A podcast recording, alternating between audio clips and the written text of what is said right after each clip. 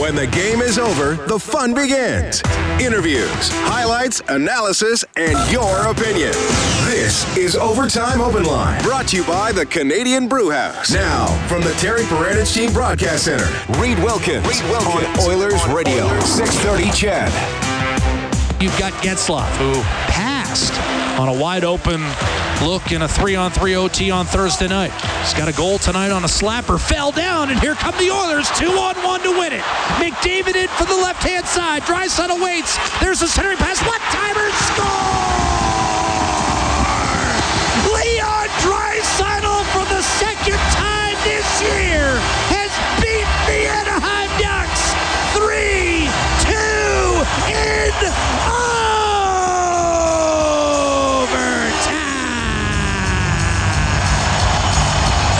Draisaitl driving the dagger deep into the Ducks, and the Edmonton Oilers are in first place in the Pacific Division with a week to go in the N H L regular season. A dramatic, hard-fought game tonight. Special teams huge in this one. Some great goaltending. Connor McDavid, another three points. Draisaitl, his second O T winner against Anaheim this season. Man, oh man, what a night at Rogers Place. three two, the Oilers win it. They've won eight straight at home, tying a team record for most consecutive home wins. They did it twice in the nineteen eighties. Thank you so much for joining us. It's eleven thirteen. Along with Rob Brown, I'm Reed Wilkins. You can reach us at seven eight zero, four nine six, zero zero six three. You can also text six thirty, six thirty. Well, Rob, it was it was looking bleak. I mean, you knew the Oilers weren't going to go away, but Anaheim has closed out dozens of games like this over the last six or seven years. Even longer, I guess. It's been ten years since they won the Cup. But the Oilers get a power play, they tie it up, and then they take advantage of a slip by a great player in overtime to break out two on one. Well, yeah, the Anaheim Ducks made some mistakes. Uh, they, they did that the other night. They're playing Winnipeg, got a lead late, and, and coughed up the lead. Lost. Uh, I think they lost that one in overtime as well. Uh, a point lost. Then again tonight, they, they take a silly penalty, uh, a needless penalty by Ver, Vermette. Uh, The Kajula's not in a scoring area. He's out by the blue line. He's got the puck on his back, and he can't really do anything with it. And Vermette gets his stick in on his hands. Now all of a sudden you're given a deadly power play a chan- er, chance late in the game to make a difference. They do, and then on, on the power play, the Ducks had a chance to get the puck out, and they didn't.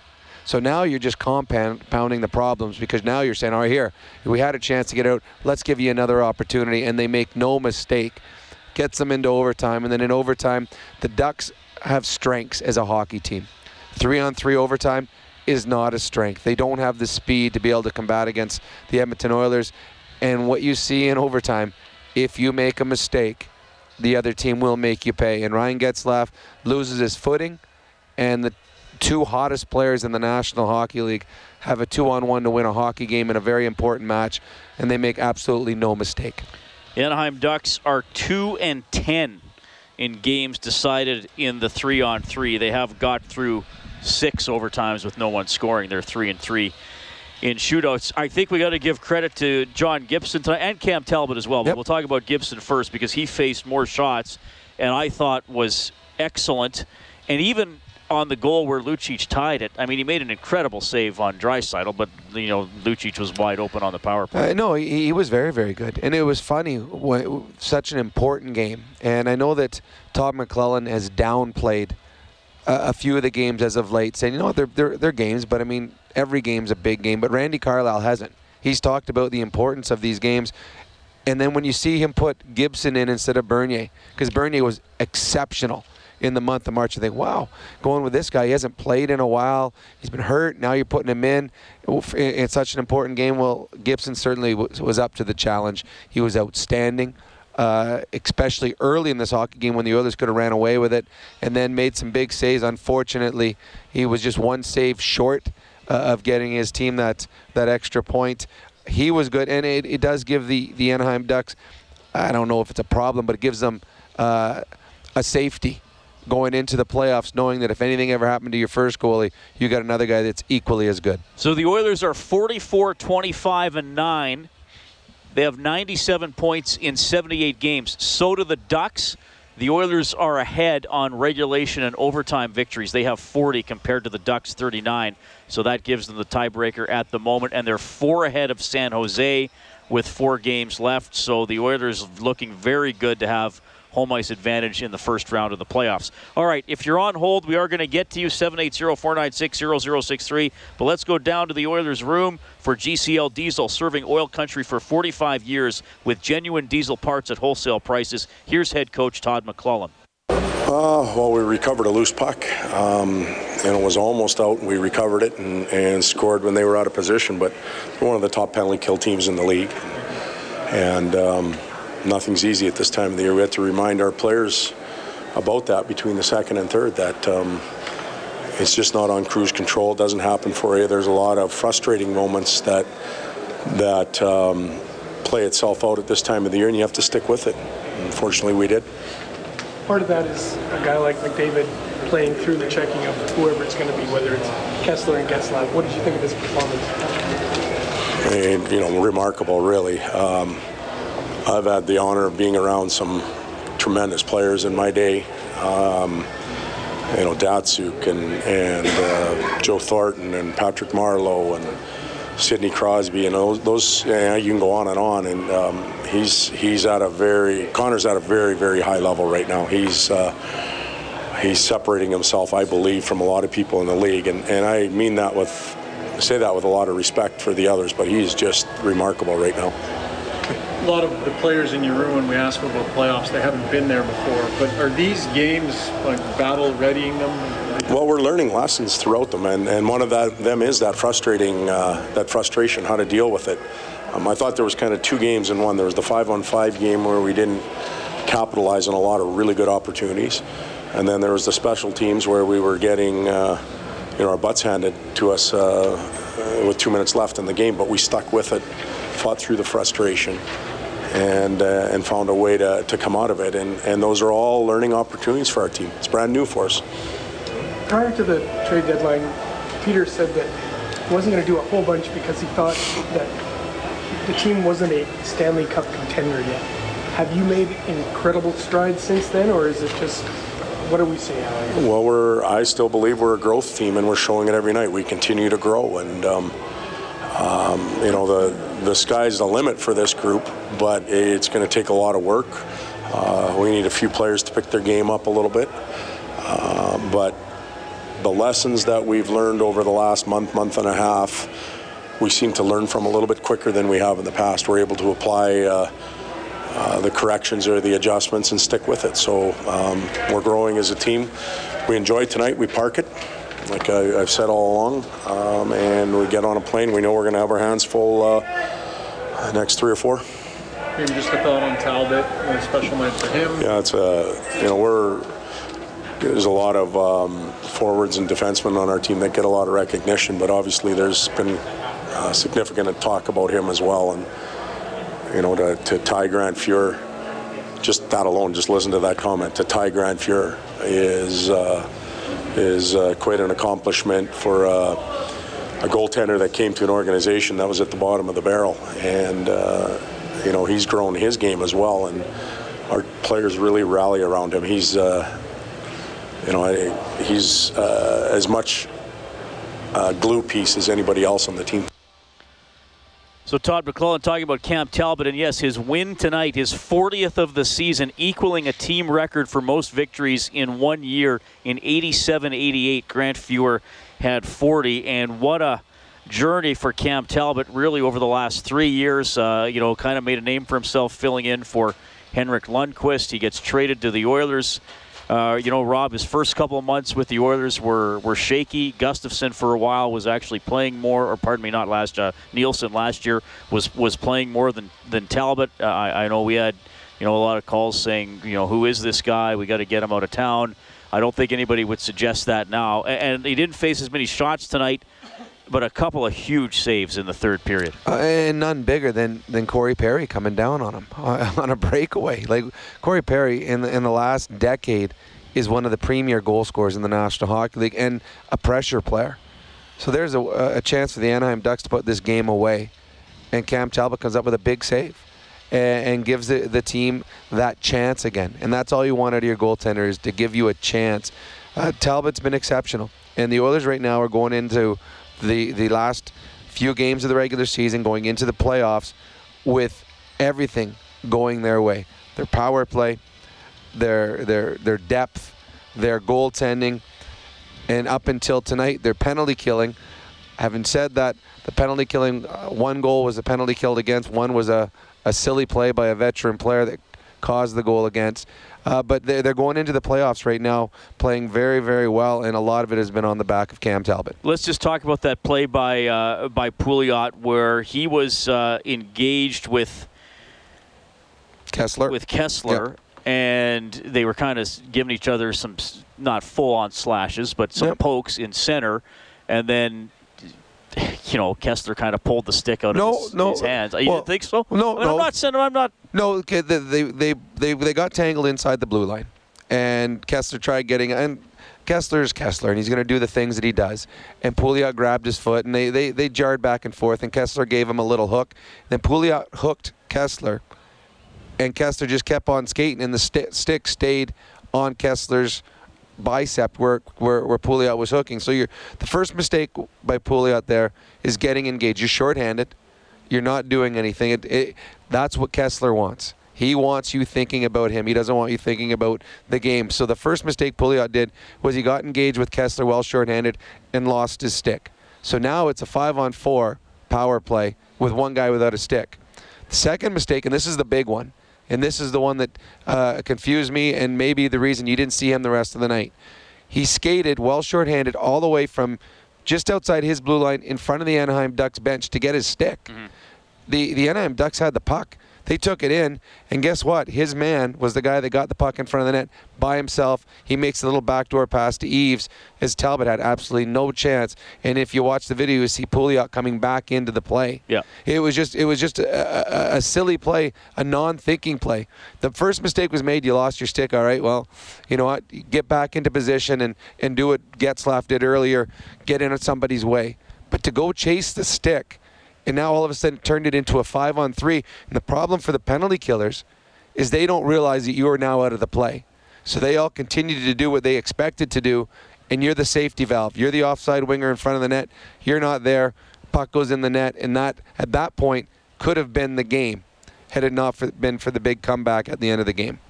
All right, the Oilers win it three two in overtime.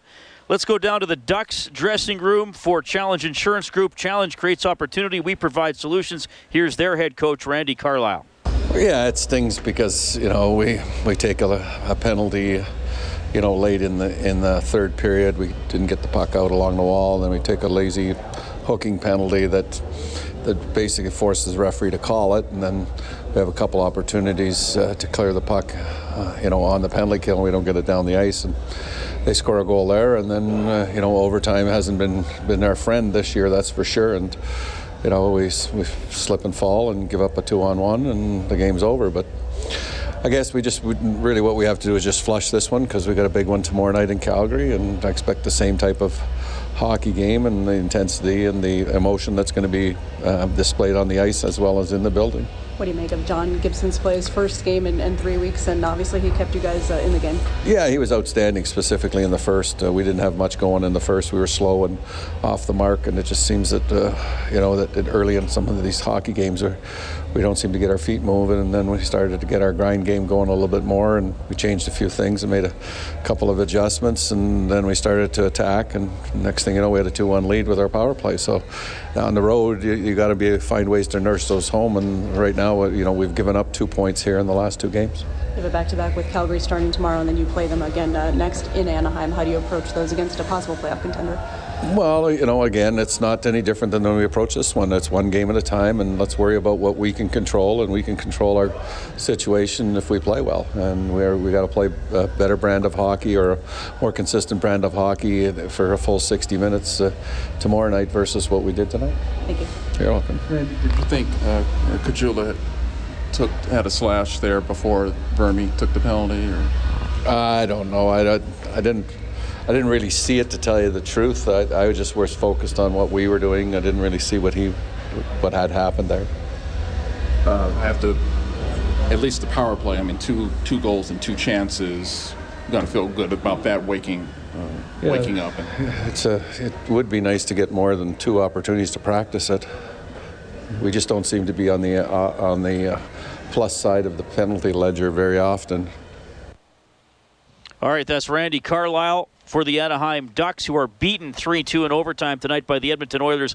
Connor McDavid, three points, including an assist on Leon Draisaitl's game winner, a minute twenty-six into O T. Exciting night here at Rogers Place. You can get us at seven eight zero, four nine six, zero zero six three. Rob Brown, Reed Wilkins with you, and we will welcome J P sure to the show. To. J P, thank you very much for calling.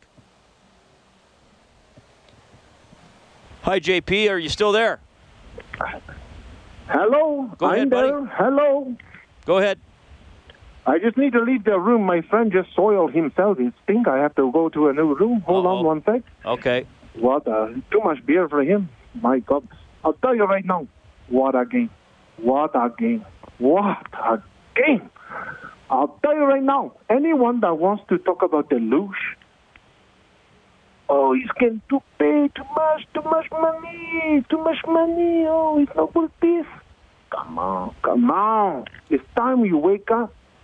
It's time you wake up and realize this guy is a playoff veteran. You know what I mean? He's a veteran when it comes to the playoff. But you know what? I'm going to talk to Rob for one sec. Rob, are you there? Hello. Yeah, I, I'm here. I'm, I'm here, man. What's Rob, up? You are... First off, I want your autograph. I want your autograph. You're a, a hero to me. But you're a player in the game. You're a player in the game. Let's get down to brass tacks. Guys like the Henrik, who are going to come into the playoff, because the Oilers are in the playoff. You know these.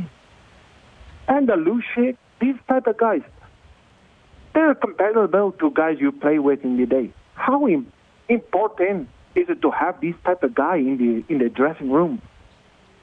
It don't matter. It don't matter about the media or oh, the fan. Oh, you get six me.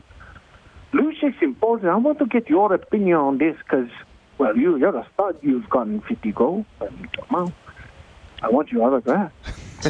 well, well, we'll we'll sit and have some wine one night, and I'll sign anything you want. As far we won't as sit uh, long. I'll tell you that right now. We'll be standing and rocking all night. As far as Lucic, and you. The importance that he is to this team, and he is as a player, and he brings an element that uh, the Oilers vitally missed over the last number of years. He brings a toughness, an instant respect around the league for the type of player he is. He's a guy that holds players accountable because of the way he plays. He can talk in the dressing room and guys will listen. And Connor McDavid has referenced to it many, many times this year about how Lucic has helped him become a better leader. Now he's leaned on Milan at times. I mean, this is just a young kid that's breaking into the league, trying to find his way, and he's leading this team of all these guys older than him. And a number of them are quite a bit older, so you need some veteran presence around to help you out. So when you get to playoffs, for guys that haven't been there before, it's a different animal. It's completely, it, it just consumes you. And sometimes it consumes you to the to the point where you get paralyzed. That's why you need guys that have been there before, can talk you through it, can tell you what to expect. If something goes sideways in a game, they're the ones that can talk in the dressing room, say, you know what, I've been here before. One year when this happened, here's how we got through it.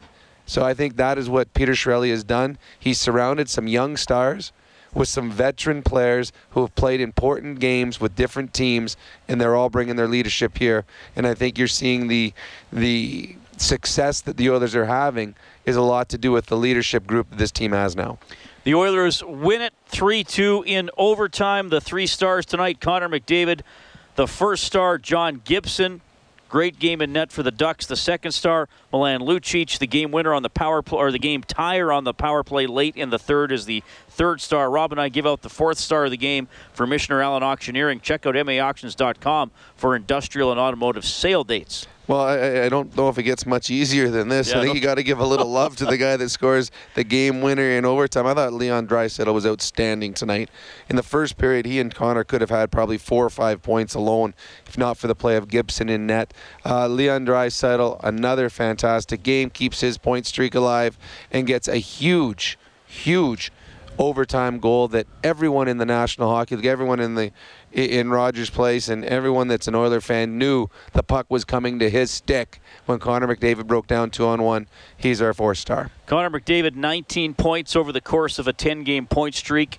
Leon Draisaitl, eighteen points over the course of a ten-game point streak. The Oilers have won nine of their last ten. And look, Rob, we often get asked, you know, well, who's going to win the Stanley Cup? Who's the toughest opposition? Do the Oilers have any players in running for season-ending awards? You know, I don't, I don't. After game forty, if we're asked, sure, I'll say, well, if you pick now, but we're not picking now. We're now seventy-eight games in. So we probably have an idea. Connor McDavid is the M V P of the league, and I right and Rob. Now what we've seen over the whole year. And with this burst at the end, and no disrespect to Crosby, whose point per game average is around mm-hmm. what McDavid's at, I don't think it's close. The impact McDavid has shift after shift, whether he's scoring or not, and he often is. I, I would have said ten games ago that it was probably Sidney Crosby's to win, and I thought Connor McDavid would be a very, very close second. But what we've seen Connor McDavid do over this last stretch when the Oilers have had this push in all meaningful games, he has elevated himself. As Todd McLellan said, he's he's putting distance between himself and the other great ones in the world. So, yeah, to me, the, the scoring title and the heart are both going to be going to Connor McDavid. I think you will see Talbot will be in the running for the Vezina. I think he's probably not going to get it from Bobrovsky. And I don't know how you do not have Todd McLellan in the mix as coach of the year. I'm not sure anyone can say they've done a better job than Todd has here. McDavid up to ninety-four points and Draisaitl up to seventy-four. So the Oilers have the first and eighth highest scoring players in the National Hockey League. The three two win means a seventy-five dollars donation to the Juvenile Diabetes Research Foundation. That's from Booster Juice, an oasis of freshness in a fast-paced world. They give twenty-five dollars for every Edmonton goal throughout the season, and you can follow the total on the Oilers page on six thirty ched dot com. seven eight zero, four nine six, zero zero six three. He loves to give us a buzz after almost every game. We're going to bring Cam to the show. Hello, Cam. Hey, guys. How's it going? Doing great. Great. For the first time, I think I've called in probably, you know, sixty-plus times this year. For the first time, I'm going to – you've never heard me complain about wide officiating. Never, not one time. But, uh, you know, there has to be some type of resolution on the way they're going to call things uh, with a star player like that, because – I mean, things like him getting interfered with and hit from behind, um, like he did a couple times tonight, just some of the blatant stuff. It's embarrassing to the officials. And I, I just, like, what are those guys, just a quick question, what are those guys thinking when they see a guy get cross-checked, you know, from behind into the boards and they're directly in the line of vision? How, how can they justify not calling that? In all honesty, I, I don't think it was a badly ref game. You saw tonight was a, a playoff ref hockey game. And if you watch, and I know we haven't seen any playoff games here in Edmonton as of late, but if go back and watch all the series that the Pittsburgh Penguins have been in in the last number of years, that's exactly how Sidney Crosby has gotten. Exactly. The Philadelphia Flyers, they tried to maim him every every series that they played against him. Star players, they just... It just comes with the territory. Now, it's frustrating. I'm sure it's frustrating for the players, frustrating for the fans watching. But what we saw tonight is the way they're going to ref a game when it comes to playoffs. And I thought that Connor McDavid plays through it, doesn't get involved, he doesn't talk. The, the one thing that where teams had success against Pittsburgh, and Pittsburgh struggled for a few years early in playoff uh, rounds because Sidney Crosby would get emotional in games when teams tried to get him off his game. He would come back at players. He fought. He would slash. He'd end up in the penalty box. Connor McDavid plays through it. You know what? You're going to do this to me? All right, next time I get the puck, I'm going to make you look silly. And yeah. That's what you have to do. And Connor McDavid, it, it, as much as he was interfered with, he was too hooked, tugged, all those things, he was outstanding tonight and was by far the best player on the ice. But this is something he's going to have to get used to because two weeks from now when the playoffs start, this is exactly how every team has to play against him because they cannot allow him to have any free movement on the ice because we know what he can do if he has it. McDavid, three points. The Oilers win three two in overtime. They tie it late in the third, win it early in O T to move into first place in the Pacific Division. We'll finish the play with Colin when we get back. We do have some room on the open line if you want to chime in, seven eight zero, four nine six, zero zero six three. Exciting night at Rogers Place. This is Canadian Brewhouse Overtime Open Line from the Terry Peranich Team Broadcast Center. This is Overtime Open Line, brought to you by the Canadian Brewhouse. From the Terry Peranich Team Broadcast Center, Reed Wilkins on Oilers Radio, six thirty Chad. He was hit hard by Bieksa, and then Kessler got it to McDavid, and now Darnell Nurse. Open right wing, Greiba. Beautiful look, and McDavid had it slashed on his stick, and now Corey Perry's got a breakaway down the middle of the ice. Shoots! Save made by Cam Talbot. Another game-saving stop for Talbot, who's made two of them. Talbot holding the fort. That's his save of the game for Armor Insurance. Protect your car, home, and business with Armor at armor insurance dot c a. The Oilers tie it late, win it in overtime, three two over the Ducks. They're first in the Pacific Division because they have the tiebreaker against Anaheim. And I just want to quickly outline this, and I know a lot of math doesn't always play well on uh, Saturday late night on the radio, but, but just because a few people are asking. The first tiebreaker is actually games played. They've, they've, so they've played the same number of games, and they're going to both have eighty-two at the end, obviously. They both have ninety-seven points. The Oilers have more regulation plus overtime wins, forty to thirty-nine. The second tiebreaker is head-to-head, but they don't count the extra game in one of the team's buildings because they've played each other five times. Three were in Anaheim, two were in Edmonton. So the very first game in Anaheim back on November fifteenth doesn't count. Anaheim won that game. So the Oilers have six points to four because Anaheim has a couple of overtime losses. And then the third tiebreaker is goal differential.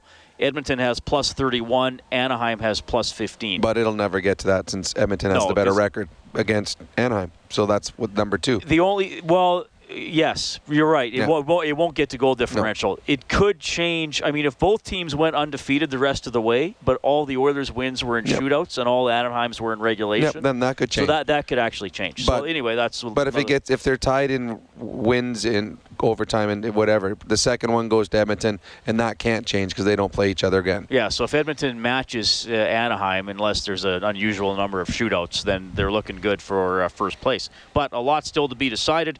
No Japanese Village goal light tonight. Despite the excitement, the Oilers have to score five or more in a game for us to turn that on on the Oilers page on six thirty ched dot com. And then you can print up a coupon for a free appetizer at Japanese Village. You find them north side, south side, and a couple blocks from Rogers Place here on one oh fourth Street. All right, seven eight zero, four nine six, zero zero six three. We have Colin on the line. Hello, Colin. What's up?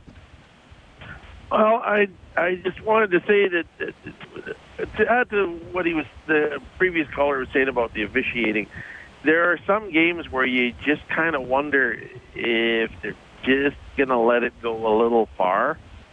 I mean, I, I, I realize that whole thing about, you know, star players are, you know, they kind of have a target on them, but, you know, they really need to kind of keep a lid on things. And basically what it's going to come down to is if it's a penalty, you call it. You can't be weighing it out, well, we called this one, so we got to call another one to even it up. If you blew the call, you blew the call. I mean, Brian Nugent-Hopkins, uh, pretty unlikely he was slashing anybody, but, you know, I I, uh, I feel for uh, Pouliot because I think it was just kind of in his mind he didn't want to get he didn't want to get tagged for a hook. Maybe that's why he yeah, kind of... That's the first of all. He second should... thought. I'm going to drop the stick. Well, I know. I realize that he made the mistake first, but I, I, I just think it probably crossed his mind. I'm going to get nailed for a hook, and in some ways, it might have been better because at least it would stop the play. But well, yeah, but but even but know? even it, it, it, it, even putting his stick there and losing his stick. Well, that's still fine. What compounded it was the fact that he went and chased the stick.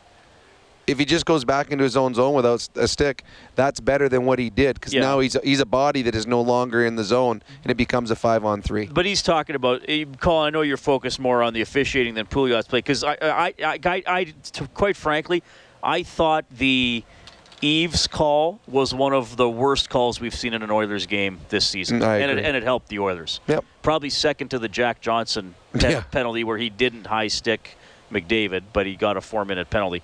Um, so, but Colin, your point is, if the Eaves call is incorrect, then fine, just let it go. Don't don't look to even it up. To end up, you end up either letting something go that that that could be a, an injury, or it, it, it's just not wise. I mean, it, it's it's kind of like it's kind of like you know when when uh, officers giving out a ticket. You know, well, I'm not gonna, I'm not gonna give the next guy a ticket because I shouldn't have given the last guy one. You know, well, but they're not competing against each other. Work, you know, I, it, it just all doesn't work. They, I thought if this. It, I if thought, it needs to be called, call it. Yeah, I thought, I thought the refereeing was fine. I thought there was two bad, bad calls, but there's going to be always going to be bad calls. I don't think the refs missed a whole lot. I thought the game was a, a well-refed game outside of the Eaves and the Nugent Hopkins slash. And this is exactly how it's going to be refed in, in the playoffs. They're going to be physical on, on Connor McDavid every time he steps on the ice. And it doesn't matter if they play the Flames, the Ducks, the Sharks, the Predators, anybody. Connor McDavid right now is making a case to be the best player in the world. And if the if the best player in the world is you're playing against him, well, you're going to do everything you can to stop him from playing.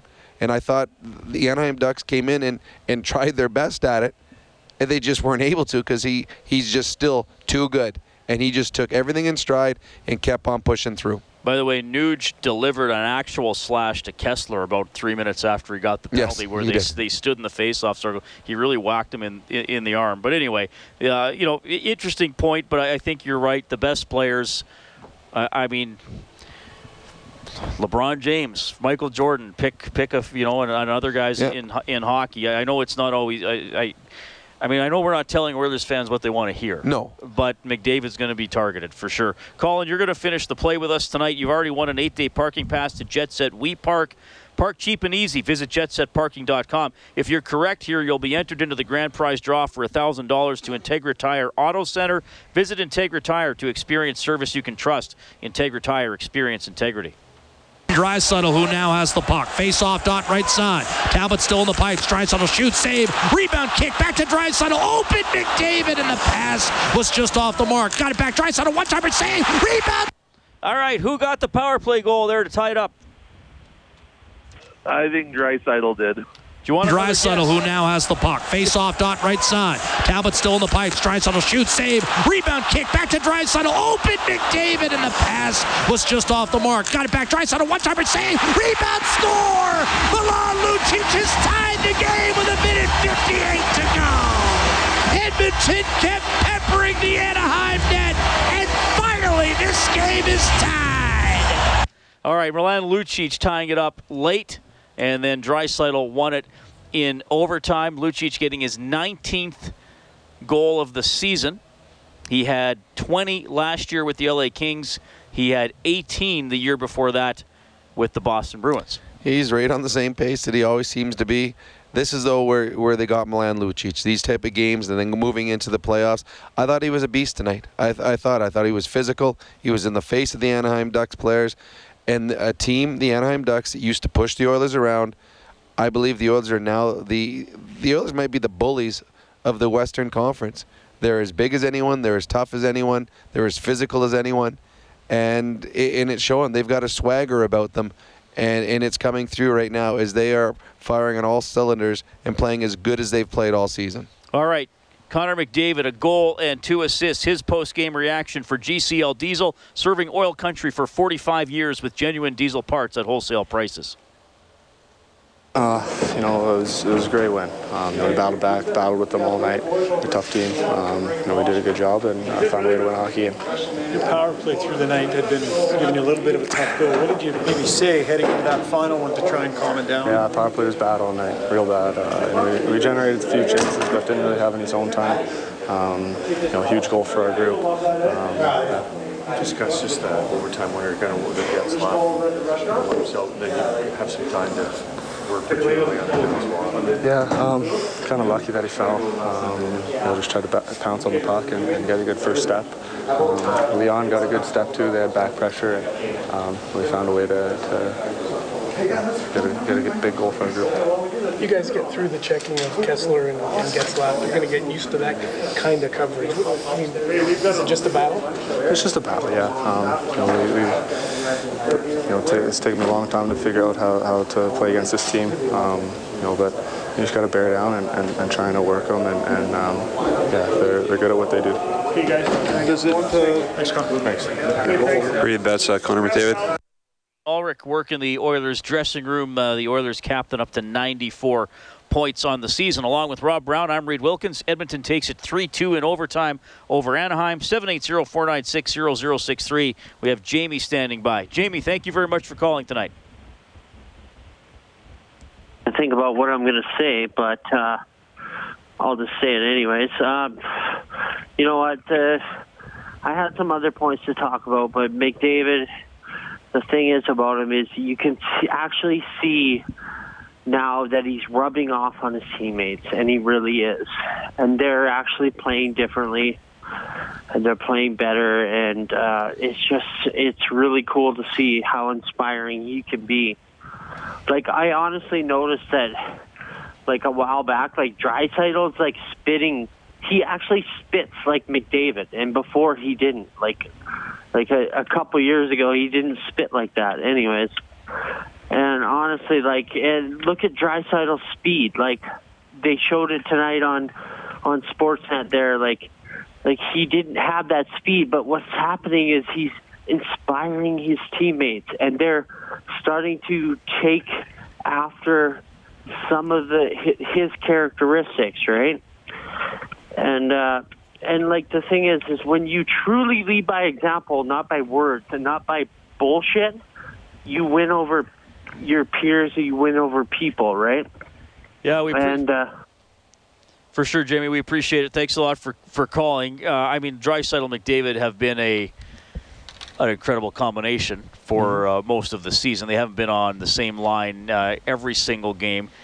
You know, I do think, and, and I, I, other great teams have talked about this, the Oilers uh, of the eighties talked about it, that sometimes practicing with guys at a high level mm-hmm. does help. If you're defending against McDavid in practice, if you're facing McDavid or Draisaitl shots in practice, sometimes that can all feed on itself and does help the team as a whole. Well, it does, and that's why there's always been the, the thought that coaches say, you know, you know, you got to practice like you play.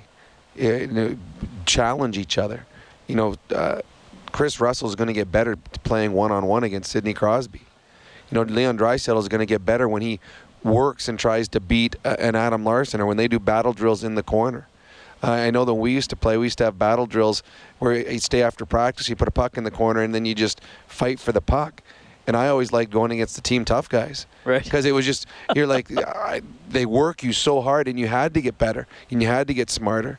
And, and when you're shooting on net, and this is what Paul Coffey had said, every time you shoot the puck on net, shoot to score in practice. I don't care if there's a goalie in net. I don't care if it's the first shots of the, the day to warm up the goalie. Always shoot to score. It makes you better. It makes the goalie better. And, and then when you get into a game, there's no thought process. It just becomes instinct. So, yeah, I think having... The, the the if you're going in practice against Connor McDavid, if you're playing with Connor McDavid in practice, you're going to become a better hockey player just because you were challenged to try and keep up or to try and battle against him. Jack, Rocket, Tony, and Kevin, you're next on the open line. We got to call a quick timeout here. Oilers win at three two in O T. You're listening to Canadian Brewhouse Overtime Open Line from the Terry Peranich Team Broadcast Center. The regular season winding down, the Oilers heating up. They've won nine of their last ten. They are first in the Pacific Division. Tonight, they overcome a plucky Duck team to win three two. Heat on the world time. Yeah, they, they, they were a plucky team tonight. They uh, they came with a little bit of snarl. They, what I liked about this game tonight was with the atmosphere and the playoff implications and the leader who was going to be ahead in the in the division and stuff. There was some nastiness out there. There was some dislike, and this is, to me, as close to a playoff game as we've seen all season long. I know we had the San Jose, we had the L A, but tonight it was two teams that understood the importance of this game. They understood that they will probably see each other at some point in the playoffs, and both of them were posturing, saying, all right, this is what we're going to bring. Are you going to be able to handle it? And what we saw tonight is, yes, the Edmonton Oilers are able to handle it and push back as well. seven eight zero, four nine six, zero zero six three. We'll bring Jack onto the program. Hello, Jack. How you doing, guys? We're great. You know, um, what I wanted to comment on tonight is uh, I know that the media, you know, both on the T V and the radio, they keep talking about McDavid and his goal-scoring abilities and all that, and, and that's the way they should. I mean, that's what everybody's interested in. But what I think is the really big difference that McDavid has brought to this team is his two hundred foot game. He's now seventh in the league in plus-minus. He plays both ends of the ice, and I've seen him steal and strip pucks for people Uh, game in and game out, and we're winning games at like two one games and three two games and one nothing games and shutout games, and uh, that's something the Oilers haven't done in a long time. You look at guys like uh, Nugent Hopkins, who got an assist on the first Sharks goal last the, the, the other night, and uh, he's minus fourteen, and that's something that he's turning around with this team, and maybe they're trying to teach Nugent Hopkins to play some defense. They got him on the penalty kill, which doesn't make much sense, but uh, they're trying to teach some of these other Oilers that there's a different way to play the game, and uh, McDavid's doing that by example, and I think that's something that hasn't really been exemplified or talked about, but that, to me, is the reason why he should be a heart candidate for this team. Well, I, I don't think he's just a heart candidate. I think he is the heart winner. And, and uh, Drew Doughty, and we've brought it up a few times now, Drew Doughty the other day was asked why the Oilers so much better, what has been the turnaround. And he came out and said it. He said their their star players are now playing defense too. And it's the truth. They have bought in. They're becoming two hundred foot players. And the one way you can force a team to buy in is by having your superstar player, your leader, if he's willing to do it. It's kind of hard for anyone else not to. Because if there's the best player in the world out there right now, look at that back check. Look at him in the corner. Look at how hard he his puck retrieval skills. He doesn't give up on any battle. So if he's willing to do it, well, I'm I've got I'm sixty points behind him in the, the scoring race. I better damn well do it too, or I'm not going to find the ice. And I think that Todd McLellan, since he's come here, has preached the ability or preached the fact that you must play both ends. He's held players accountable uh, for for defensive lapses, lack of battle, bad penalties, and continues to do that. So you have a coach that's forcing players to play that way, and you got a leader who's leading the right way. And that's why the Edmonton Oilers are where they are right now. And that's our adjustment of the game for Alberta's chiropractors. Life is the roughest game of all. Feel better, move better, live better with help from your chiropractor. Visit alberta chiro dot com. Oilers win three two in overtime. The Bruins beat the Panthers five two. Nashville shutting out Minnesota, who's been limping to the finish line here, three nothing. The Predators won that one. Jets over the Senators, four two. Toronto outlasting Detroit, five four. Matthews, two goals. He's up to thirty-eight on the season. The Canadians beat the Lightning, two one in overtime. The Flyers over the Devils, three zip. And the Stars beat the Hurricanes, three zip. Women's World Hockey Championships. Canada oh and two at the tournament, losing to Finland four three. And the World Curling Championships started at Northlands Coliseum today. Canada winning seven five over Switzerland. They'll play Russia in nine hours. All right, we're going to keep going. We're going to go into Sunday morning. Rockets up next on the phone lines. This is Canadian Brewhouse Overtime Open Line from the Terry Peranich Team Broadcast Center. Overtime Open Line, brought to you by the Canadian Brewhouse from the Terry Peranich Team Broadcast Center. Reed Wilkins on Oilers Radio, six thirty Chad. He's got a goal tonight on a slapper, fell down, and here come the Oilers, two on one to win it. McDavid in from the left-hand side, Draisaitl waits, there's the centering pass, one-timer, score! Draisaitl for the second time this year. Oilers three, Ducks two. Your final. Draisaitl overtime winner. Good morning. Thanks for staying up with us. It's twelve after. Uh, pardon me. It's five after twelve. Five after midnight. The Oilers are in first place in the Pacific Division. Todd McLellan coached his seven hundredth game tonight in the N H L. He gets the win. His seventy-fifth win as the Oilers coach ties him with John Muckler for fourth most in franchise history. One of many tidbits tonight, Cam Talbot, fortieth win, ties a single-season franchise record with Grant Fuhr in eighty-seven eighty-eight. The Oilers have won eight straight home games.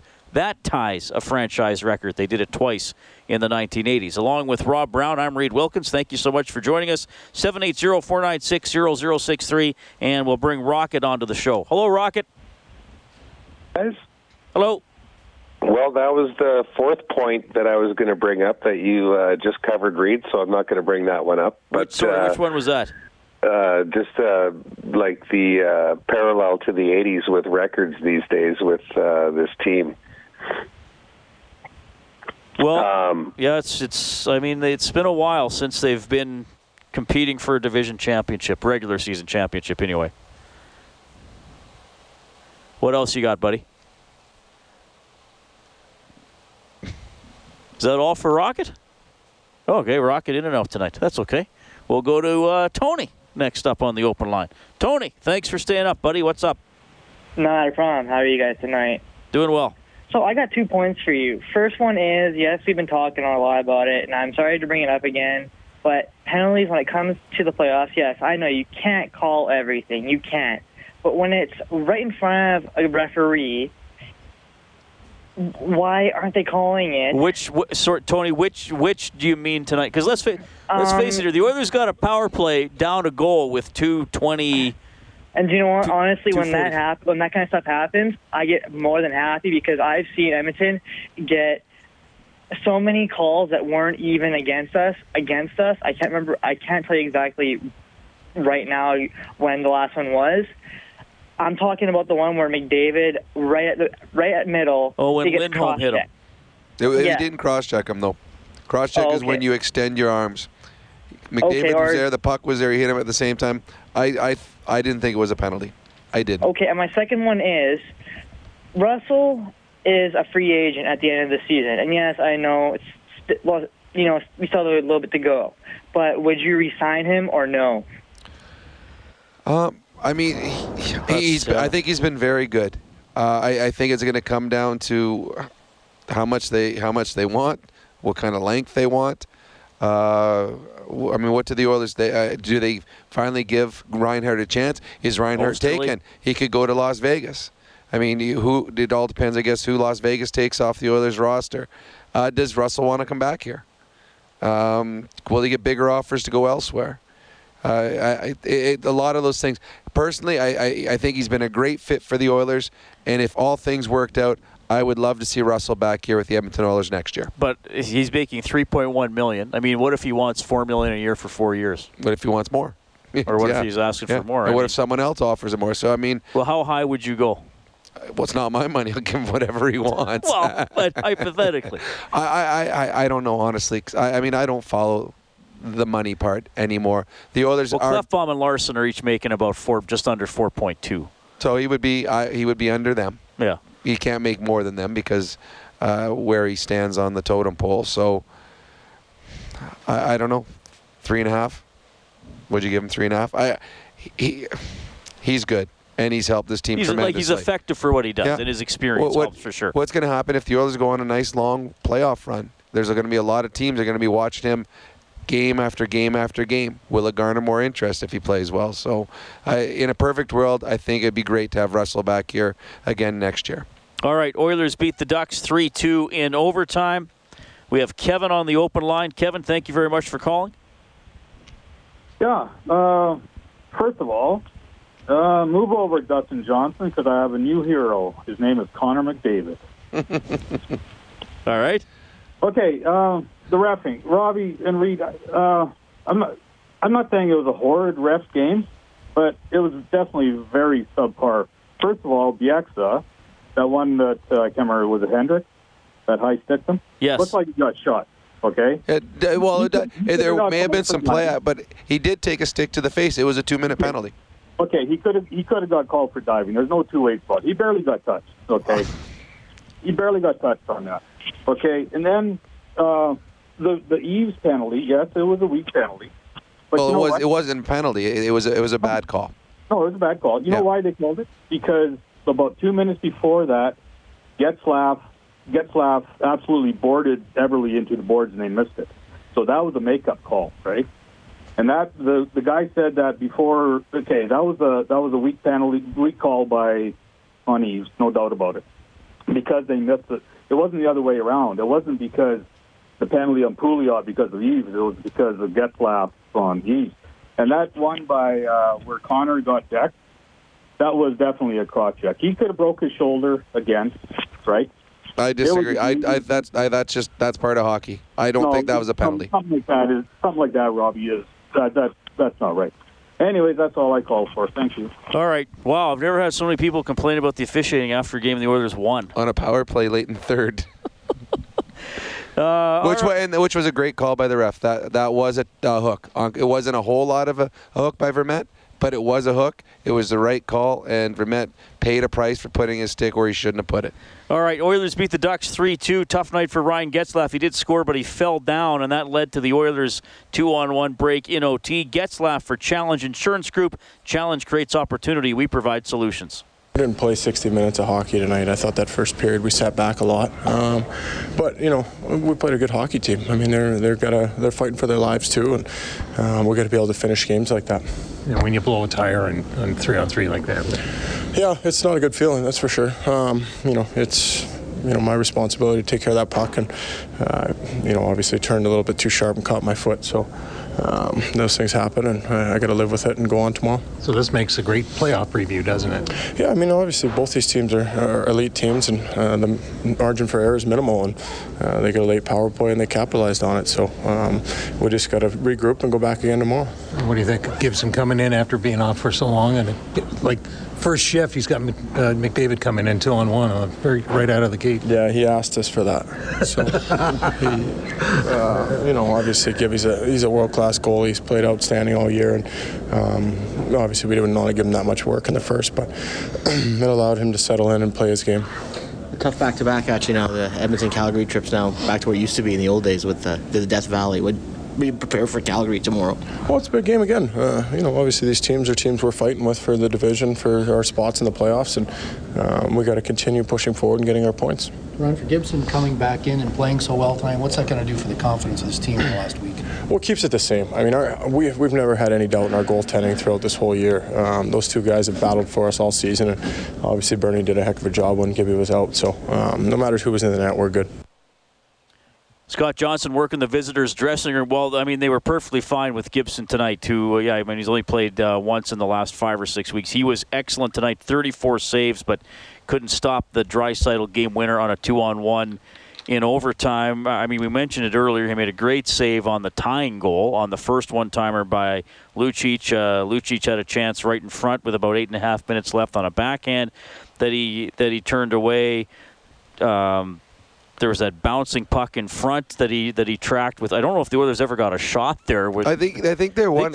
I think he caught it. I think Nurse got a, a, a part of it, and then that's when he caught it just before all the rough stuff and helmets were being thrown off. To me, oh, the, I'm thinking of an even different one in oh, the second okay. period when Hendricks and Kajula were in front. Oh, yes, okay, the yeah, Nurse yeah. rebound one. That was yeah, a great save. That yeah. was a good. And then in the first period, the Oilers had a number of good chances in the first period. Could have run away with this game, and Gibson came up with the big ones. The, the last game, San Jose dominated the first fifteen minutes of the game. Mm-hmm. Today it was the opposite. The Oilers came out. They had a great start to this hockey game.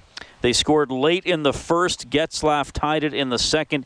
Eves put the Ducks ahead. Lucic tied it late, and then Draisaitl won it in overtime. Let's go down to the Oilers' dressing room and catch up with the guy who got the game winner. Here's Leon. Yeah, I think you, you said it right. Um, we just tried to settle down a little bit. Um, you know, obviously, um, I think it was a little frustrating in the second period. Our power play couldn't really get anything going, no momentum. Um, and, and that's the least thing you want. You want to get momentum for your team, and we couldn't really do that. So it was frustrating, but uh, we talked in the intermission, and um, you know, came out uh, came out with a pretty good power play. When did you kind of realize that you and Connor would have that kind of, like, did you see Getzlaff slip, and then what sort of your mindset is, is that happening? Well, I kind of saw it with my left eye, I guess. I just saw Connor take off, and then. It's pretty hard to keep up, let me tell you. But um, I, I just got on my horse and tried to tried to catch up and you know get open for a shot. And you know he's, uh, if not the best player at the uh, at this in the league. You know, um, finding a guy joining. I know you don't know what N H L playoff hockey necessarily feels like, but the intensity level of these games, the way you guys are grinding them out, do you feel like you're getting battle-hardened for playoffs? Yeah, for sure. Uh, I think we said that a while ago, that every game's a, a playoff-type ho- uh, game now, and um, you know tonight was, uh, I think, the best example. I think we, um, you know, we grinded for for sixty minutes. We, we needed more than sixty minutes to to get two points, and um, you know, a lot of times.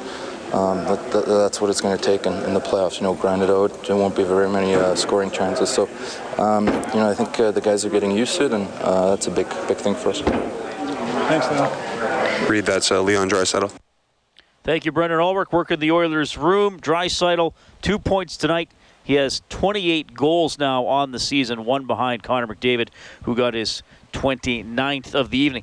That two-on-one, Robin, you've referenced this with McDavid before, even on a breakaway, but he's always moving the puck. And, you know, and I know there's a lot of great puck handlers in the league, but even once he crosses the blue line, I mean, I know he's probably going to pass. He's got mm-hmm. Leon on the off wing, but just how he moves the angle of the puck, just even for a split second, it me watching from up top maybe think, well, wait a minute, is is he going to shoot? Like, he's always making the defense worry about what's going to happen. Well, what he what he wants to do is he wants to find a passing lane. And if you watch a replay of that goal, you'll see, I think it was Lindholm was the defenseman on that play. Lindholm moving his feet, moving his hand now, getting his stick. And, and every time that McDavid moves, Connor moves the puck, it puts the puck into a different passing lane. So now the defenseman has to keep readjusting. So finally Connor gets the passing lane he wants, and then he gets the puck across. And the longer he has the puck on his stick, the longer the goaltender has to stay facing him.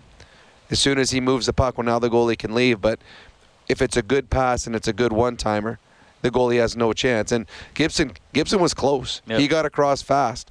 But it, it still, it's the, the perfect pass where, where, where Leon doesn't have to break stride, puts the one-timer on net. There's just no way the goalie can get over there in time. So the reason Connor's moving the puck is so that he can get the pa- passing lane, get the defenseman to move his feet, open up, get somewhere under the stick to, to be able to get the puck over to Leon. And everyone in the world knew that that puck was going over there.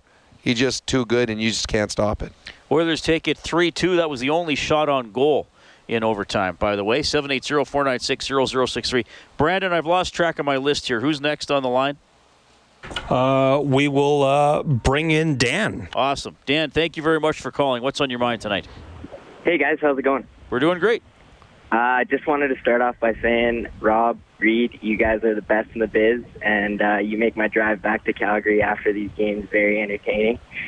Um, You're driving back and forth to Calgary after all these games? Oh, yeah. For this is uh, my twelfth game this year. Oh, good and, on you. Uh, good for you. Yeah, I'm living in enemy territory, uh, but, uh, man, this was, uh, it was a show tonight. Uh, we started the day off. We drove up for my dad's birthday, and we got uh, draw one to see uh, Gushue take the boots to uh, the Swiss. Oh, good. And then we headed straight down to Rogers uh, right from there, and, uh, wow, what a game. It was uh, it was a, as close to a playoff game as you can get. I don't really know what it feels like because I was uh, twelve years old the last time I saw that kind of hockey, but I just wanted to touch on one of the earlier callers who uh, was bringing up uh, Nugent Hopkins' defensive play and uh, using plus-minus as a metric to define him. I just uh, wanted to say, like, uh, he's our matchup center, and uh, it's pretty unfair to quote that stat. Uh, he's against the toughest competition night in, night out, and at home games, Connor's Uh, getting the matchup to play against the softer competition, and he's uh, nothing to take away from his two-way play because he's so smart with his stick, and he's just as good as Nugent Hopkins in his own end. But I just don't think you can discredit uh, the de- defensive work that Nugent Hopkins does on a nightly basis, shutting down the best players on the other team. And uh, I just, I just don't like hearing minus fourteen being attached to him and defining him as a poor defensive player because I think he is a spectacular player in his own end. Well, the one thing that I know that uh, when, at the end of my career, teams started doing, they started changing the way they did plus minus privately. Uh, because there's there's a time, it's not fair when you're you're the right winger and the defenseman walks out from behind his own net, gives the puck away into the slot, they shoot and score, and you get a minus. So that plus minus, I understand the reason why they have it, but there's a lot of minuses players get that they have. They did nothing. You are right when it comes to certain lines, especially checking lines. When they go head to head against the other team's best lines, there's a, there's a bigger opportunity for them to get a minus if you're playing against a Ryan Getzlaff than if you're playing against the Jared Bohl line. So yeah, I, I understand exactly what you're saying. I believe, and I know that Todd McLellan has referenced this quite a bit, that Ryan Nugent-Hopkins and Jordan Eberle are better players defensively now than they probably have been at any time in their career. And they're going to continue to get better. And that's what uh, is one of the reasons, to me, that the Oilers have had success this year as a team.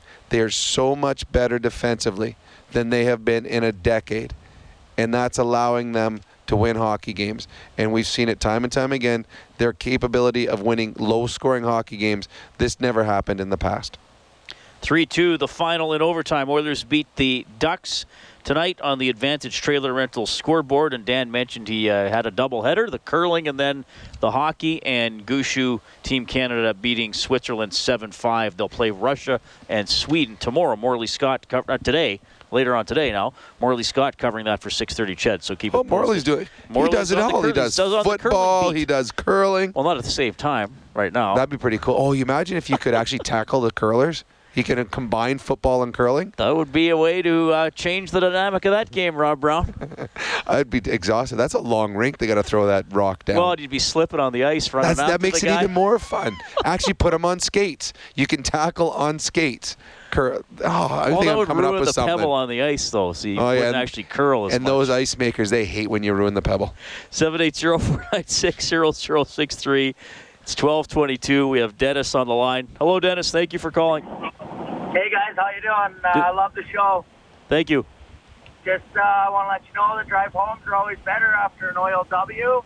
And I just want to touch on how uh, Connor McDavid, he's always showing up for big nights.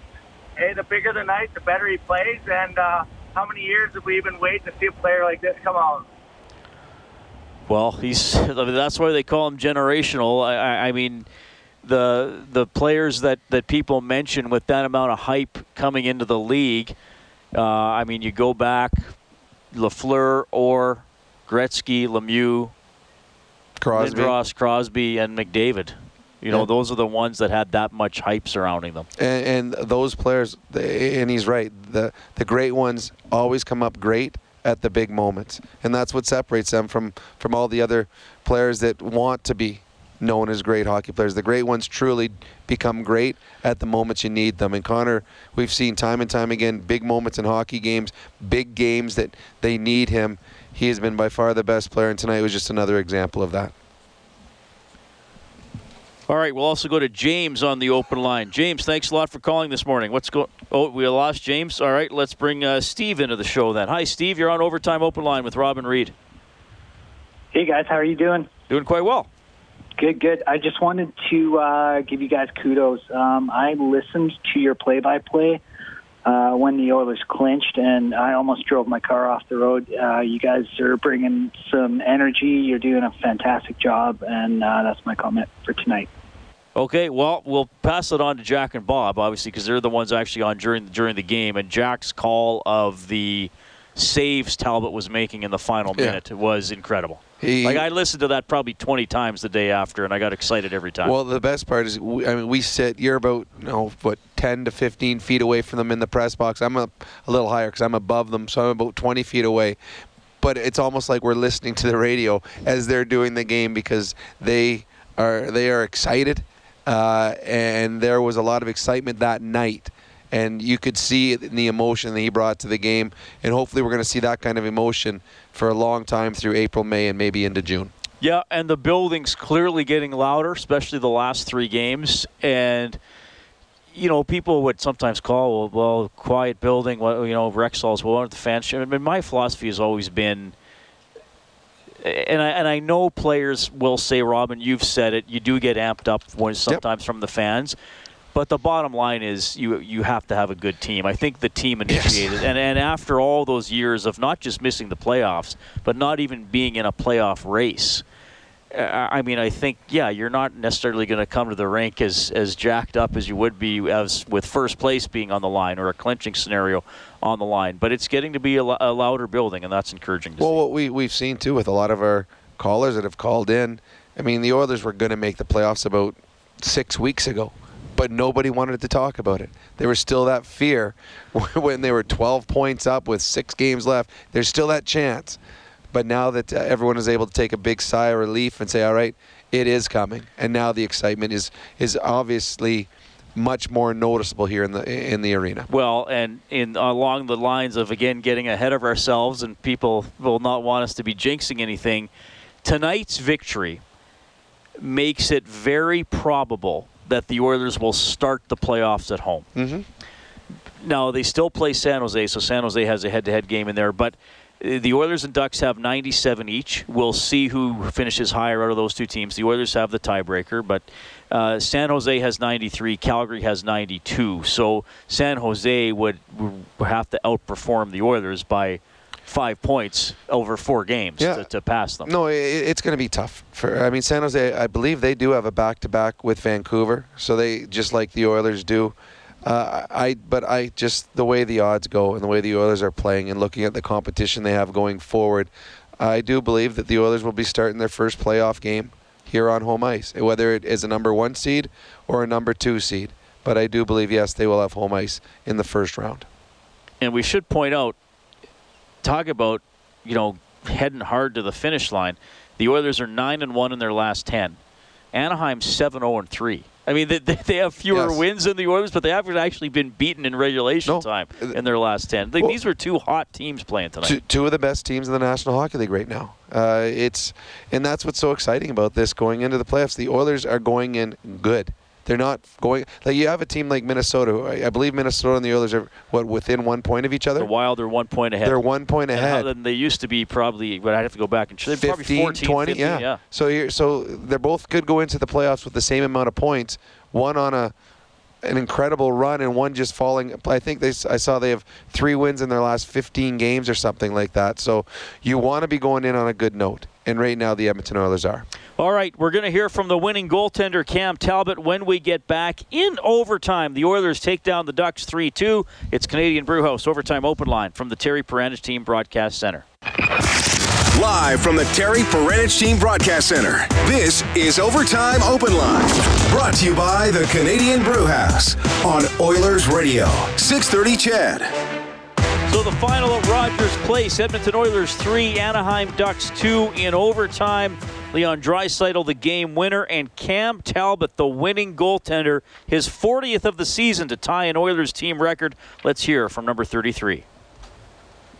Uh, anytime your your name is uh, anywhere near uh, Grant Fuhr's name, it's, it's pretty special. So uh, to be on that list is... Uh, It's a pretty big achievement, but um, it just goes to show the, the kind of team that we've got in this room this year, and, and how we've come together and how hard we've played. And and uh, I mean, what else can you say about the guys in front of me tonight? They did a hell of a job coming back there, and uh, uh, big win in overtime there. Any Grant Fuhr memories? Did you watch him as a kid? Did you like his style? Do you remember anything about him? Don't remember a whole lot, no. Um, I mean, he, he went through his prime, uh, I think a little bit. I mean, they won most of the cups before I was even born, so um, don't remember too much about him. You hear his legacy and stuff like that, and uh, it's pretty amazing. So, uh, like I said, anytime your your name is anywhere alongside his, it's uh, it's pretty special. So you think this team's confidence is at all all-time high? Yeah, uh, we've uh, we've been playing some good hockey as of late, and that's a really good hockey team over there. And uh, we did a good job tonight of uh, uh, limiting their shots, and, and we got a lot of chances ourselves. Uh, John Gibson made a, a lot of timely saves and big saves for them, and uh, we could have uh, put that game away early if it wasn't for him. So uh, give him a lot of credit tonight. But uh, the guys in front of me battled really hard, and and uh, got the big two points that we needed. There was a thought. Read that's uh, Cam Talbot. Brendan Ulrich working late. Cam Talbot, the winning goaltender. Oilers beat the Ducks three two. Reed Wilkins, Rob Brown. We are in Rogers Place in Ice District in downtown Edmonton, and we have Kenny Mack on the line at seven eight zero, four nine six, zero zero six three. Hey, Kenny Mack, go ahead. Hey, boys, how you doing? We're doing very well. Man, what a ride this has been, huh? Long-suffering fans are getting such a treat. Well, yeah. It's, if any, if any city deserved uh, to see some good hockey going down the stretch, I think the Edmonton Oilers uh, fans deserve this. It's uh, been a long time coming, and they're getting everything and, and more right now. As the Oilers not only are making the playoffs for the first time, they they have a chance to win a division, and they're playing as good as they've played all season long at the most important time. Yeah, I mean, it's it's been pretty cool for how they've been able to move up in the standings here, and we were talking about where Minnesota was relative to the, just because now the Oilers are a point behind Minnesota. Yep. I mean, they're not going to play each other in the in the first round. Certainly, on March after the games on March thirteenth, that's when the Oilers started this ten-game run in which they've won nine. Minnesota was thirteen points ahead of Edmonton on March thirteenth. Now it's one, so that's eighteen days ago. It, it, well, it, sh- it shows you how, how well the Oilers have been playing as of late. And it also shows you how well the Anaheim Ducks have been playing, too. Because with this great stretch that the Oilers have, have had, they're still only tied with the Ducks. So uh, two of the hottest teams in the entire National Hockey League are in the same division, paddling out, both trying to get home ice advantage for the first two rounds of the playoffs. All right, we have Robert on the line. Robert, thank you so much for calling. Go ahead. Hi, Reed. Hi, Rob. Hello. Just a uh, just, uh, couple thoughts again tonight on the game. And then I thought uh, Talbot uh, Talbot came up big a couple times there in the third when we were down two one. No one ultimately gave us a chance to tie it up, and then, well, win it in overtime.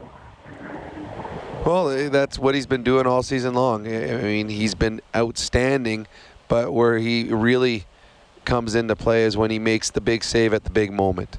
And when you have a, a, a player of Corey Perry's stature coming down at you, that game could have been over. Corey Perry scores, the game's done. And Cam Talbot makes a huge save right there, and, and the guys on the bench respond. They they know they when, when Cam makes a big save. They know when Cam's on, and they want to respond for him. They want to go out and, and take full advantage of the good goaltending, and they did again tonight. seven eight zero, four nine six, zero zero six three. We'll welcome Todd to the show. Todd, you're on hey. with Rob and Reed.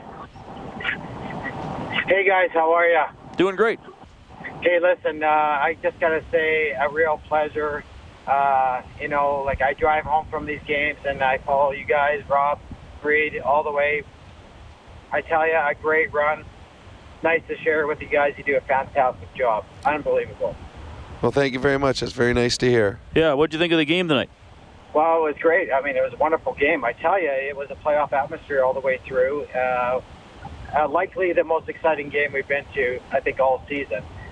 And I just wanted to make a couple comments and ask a couple things here. First of all, I just wanted to comment on uh, the play of Darnell. Uh, uh, Darnell Nurse was really, really impressive, not only in the San Jose game, but tonight. I'm just wondering how successful can he be in the playoffs? I mean, he's becoming a real offensive threat is my first question. And the second question is,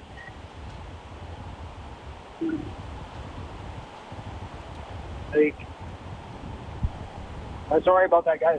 It got cut off.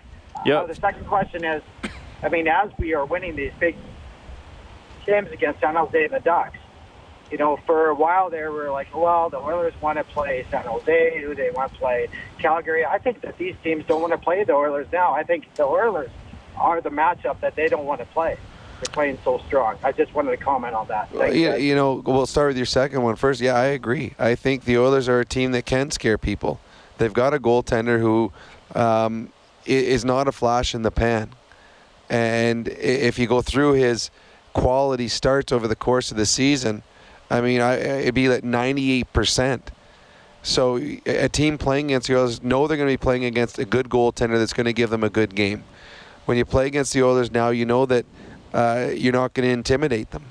And most teams that have stars on it, you say, okay, well, you know, we'll we'll, we'll put it to the star and, and we'll intimidate them. We'll go hard at them. Well, the Oilers are as big, as as strong, as physical, as tough, as mean as any team in the Western Conference. And then you have the fact that the Oilers have Connor McDavid. And every time he steps on the ice, there's a fear.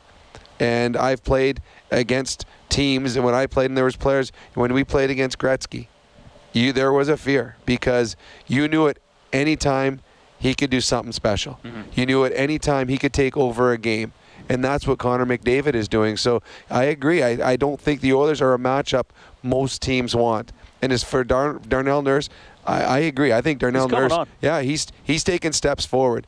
He's the to me the biggest thing is his talent has always been there. I think he's gaining confidence, and he wants to be a, a leader. And on the ice, he's starting to take steps forwards into doing that. And I mean, the sky's the limit at, at what his potential could be. one hundred twelve uh, N H L games now for Nurse, and I mean, usually you look at a couple hundred before a defenseman really starts to figure it out. And I let me ask you this. Let me ask you this, Rob, because obviously the injury he had was horrible. thirty-seven games he missed. That's a, a huge chunk of the season.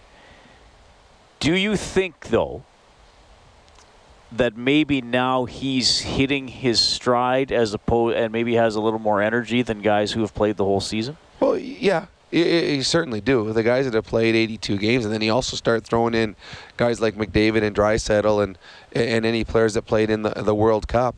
That's a long year. Yeah. And uh, I mean, we we talked about the fact Pouliot misses a number of games from an injury, and he comes back, and it's the best we've seen him play all year because you're energized. You've got uh, when you're out with an injury. You, you A, uh, are resting the rest of your body that's not injured, and B, you're resting your mind. And now you get that excitement. So the excitement that players have at the beginning of the season, now these players that have been out for a long time have that, that extra energy. And Darnell Nurse, the games that he missed, he's just longing to get back in there, and the things that he wants to do, and this team's doing well, he wants to be part of it. And now he's in it, he wants to do his part. And I think he's taken great steps forward, and I think he's been excellent as of late. And he's a third-pairing defenseman that is jumping up in the play and leading the rush. You don't see that a lot around the league. Yeah. Oilers win three two over the Ducks in O T. We'll bring Joanne onto the show. Hello, Joanne. Thank you so much for calling. Hi, guys. Um, I just um, had two things that I wanted to say. One, I remember not long ago, Craig Simpson was talking, and he said that back in the eighties, the Oilers would go onto the ice and they would never even um, consider the fact that they might lose.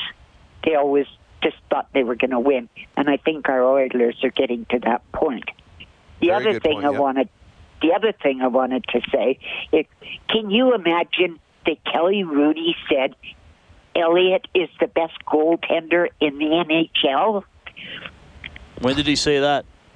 Uh, on T V see... uh, yesterday. Oh, I didn't hear that. He never said it on my show. He's on with me once a week. I guess I'll ask him about it.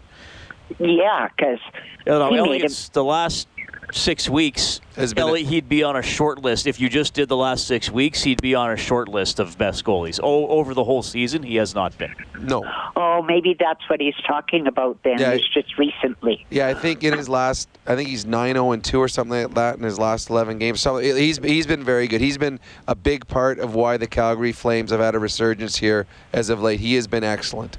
Well, he just he just got the um, the Battle of Alberta going. Because well, it's going to be a good Battle of Alberta now because you have two good hockey clubs in Alberta, so the games are going to be a lot more fun to watch. Yeah, and yep. and Joanne, thanks for calling. I mean, you make an interesting point, and it, and it is, and like I always said, you, you have to have this the skill. I mean, you can. I made a joke the other night. I, I said, I'm enthusiastic about golfing every time I go, and I still suck when I play, so attitude isn't everything.